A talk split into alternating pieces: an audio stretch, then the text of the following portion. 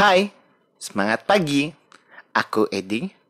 Kamu mendengarkan Epot, Edi Podcast.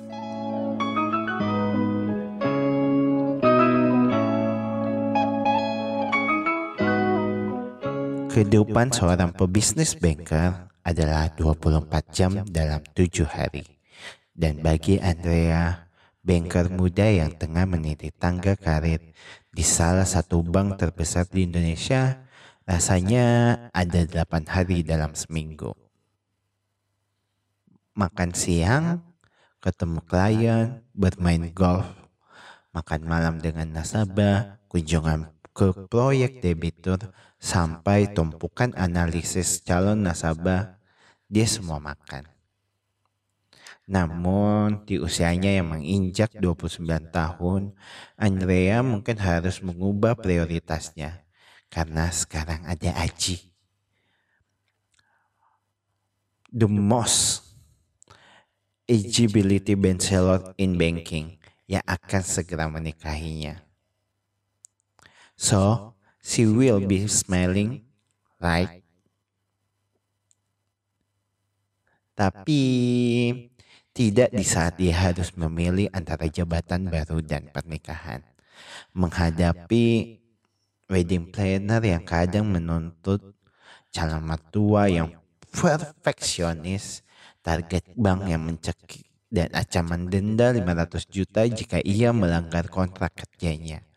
Dan tidak ada Manolo, Bah, Bah, Blahni, atau Sarah atau Brown Buffalo yang bisa memaksanya tersenyum di saat ia mulai mempertanyakan apakah semua pengorbanan karir yang telah ia berikan untuk Aji tidak sia-sia? Ketika ia menghadapi kenyataan bahwa tunangannya mungkin berselingkuh dengan rekan kerjanya sendiri. A very happy wedding Ika Natasha. Itulah epot kita yang ke-13. Oh iya, yeah, 13. Dan ini adalah kayaknya buku kedua ya dari Ika Natasha yang saya kayaknya review. Oh, tidak, ternyata belum ya. Aku kira sudah pernah mereview bukunya Ikan Nastasia, ternyata belum. Dan ya inilah buku pertamanya yang saya review. Dan ini merupakan buku pertama dari Ikan Natasha. Bukan buku secara penulis sendiri kayak gitu. Biasanya uh, ada buku pertamanya tapi itu kayak barang-barang penulis yang lain. Jadi kayak kumpulan cerpen gitu. Oke, okay, daripada panjang lebar, kita akan memulai untuk uh, review buku ini. Uh, sebetulnya in, buku ini bukan buku pertama yang saya baca sebetulnya. Ada beberapa yang saya baca baru saya baca buku ini.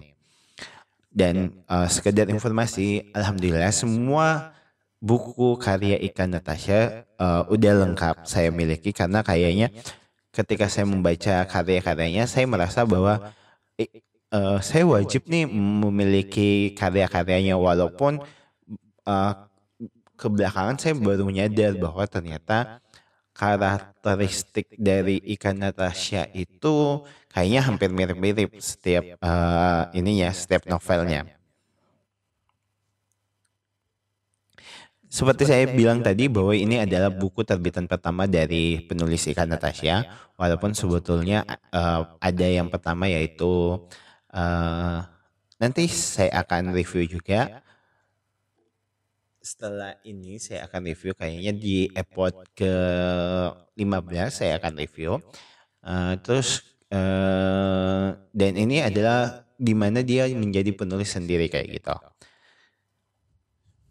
Di sini mengisahkan ada kisah Andrea wanita karir yang keras kepalanya minta ampun bertemu dengan sosok Aji yang keras kepala juga. Uh, fix lah pasangan keras kepala bersatu dan mereka berdua mempunyai tingkat cemburuannya sangat tinggi atau kalau bilang saya saya sih bila, bisa bilang bahwa tingkat dewa. kisah kehidupan percintaan sepasang ini gimana ya jadinya antara udah sama-sama keras kepala terus uh, punya tingkat cemburuan yang tinggi. Jadi kayak gimana gitu. terus gimana kelanjutan hubungannya dan di mana mereka berdua uh, kayak aduh kok salah sih ini? aku nge cemakannya maksudnya. Terus gimana soal hubungannya di mana mereka sebetulnya uh, bekerja di salah satu perusahaan yang sama. Sedangkan sebetulnya ketika buku ini ditulis bahwa ternyata tidak diperbolehkan uh, menikah dengan sesama pegawai kayak gitu loh. Sedangkan kalau untuk zaman sekarang kan udah diperbolehkan dan udah ada undang-undangnya kayak gitu. Dan siapa yang harus mengundurkan diri? Andrea atau Aji kayak gitu Uh, seperti biasa, Ikan Natasha mengangkat tema metropop. Jadi kayak genre genre dari Ikan Natasha ini kayak metropop gitu. Jadi kayak kekinian sebetulnya. Uh, bercerita tentang sepasang kekasih di zaman modern. Wanita karir terkadang sebagai sosok utama ceritanya. Membaca buku ini seperti membayangkan kisah kehidupan ikan Natasha yang cuma diganti nama doang.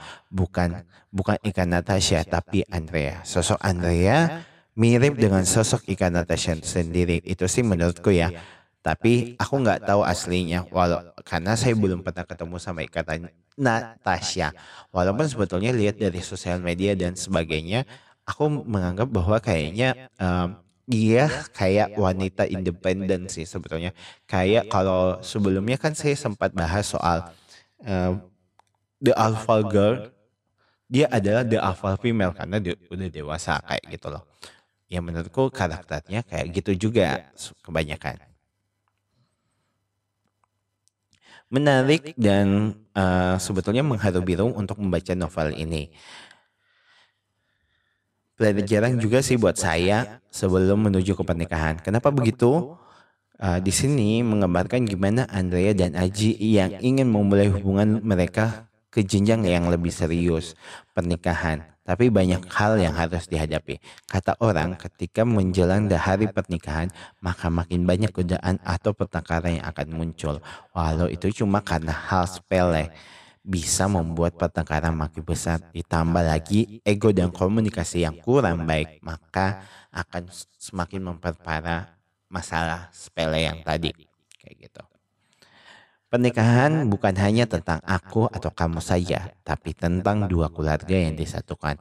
Keluarga kita harus saling mengenal, tapi terlebih dahulu aku harus mengenal keluargamu. Kemudian kamu yang mengenal keluargaku. Selanjutnya tinggal kita yang menceritakan kepada keluarga kita masing-masing mengenai keluarga pasangan kita. Setelah itu barulah kita. Barulah dua keluarga bertemu untuk menjadikan satu. Jadi kalau saya bisa tanggap dari uh, kayak uh, apa apa yang saya bisa tarik bahwa ternyata menikah itu bukan cuma on, bukan cuma aku dan kamu, tapi ada dua keluarga yang akan disatukan.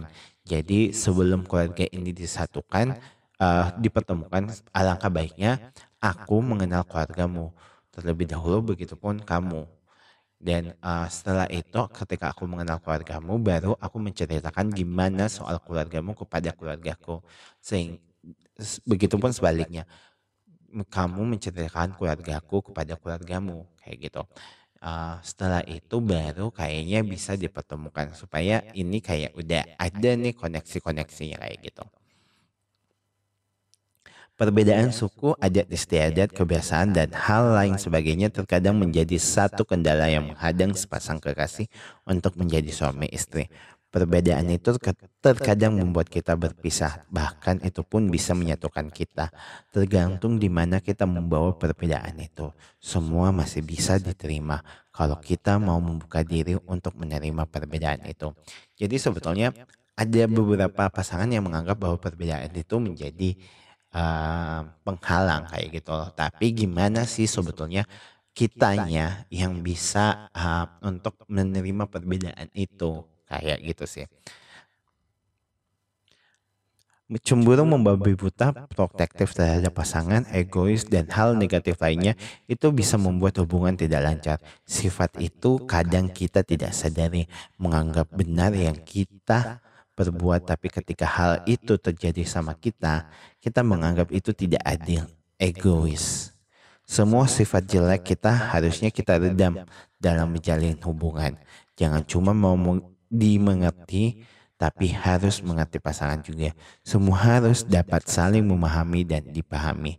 Jangan pernah membandingkan pengorbanan kita dalam hubungan. Jujur, terbuka dan jalin komunikasi yang baik merupakan salah satu kunci sukses dalam menjalin hubungan. Hindari kecurigaan pasangan terhadap diri kita sendiri. Jadi itu salah satu hal yang harus diperhatikan dalam menjalin hubungan. Kayak kayak uh, aku itu kayak uh, udah jago banget soal hubungan. Tapi sebetulnya ini saya dapat dari membaca buku ini. jadi jangan kayak uh, ketika teman-teman uh, yang tahu saya dan mendengar ini kayak ya aduh bacot kayak gitu loh padahal ini cuma sebagai teori yang saya dapatkan dari membaca buku ini novel ini selalu memberikan pelajaran buat saya baik itu yang sudah saya alami maupun yang belum saya alami. A very happy wedding memberikan gambaran mengenai hubungan menuju ke jenjang pernikahan, di mana banyak konflik yang menghadang. Namun kalau kita ingin menghadapinya, tapi bukan lari dari masalah, pasti akan ada matahari yang menanti di ujung sana. Semua yang menghadang dapat kita lewati kalau kita benar-benar sayang kepada pasangan kita. Ya, kalau memang benar-benar sayang, apa pun akan dihadapi. Karena uh, setelah melewati badai, pasti ada hari yang cerah. Oke, okay, seperti biasa saya akan menutup oh, menutup menutup uh, review buku kali ini dengan sebuah quotes yaitu di halaman 278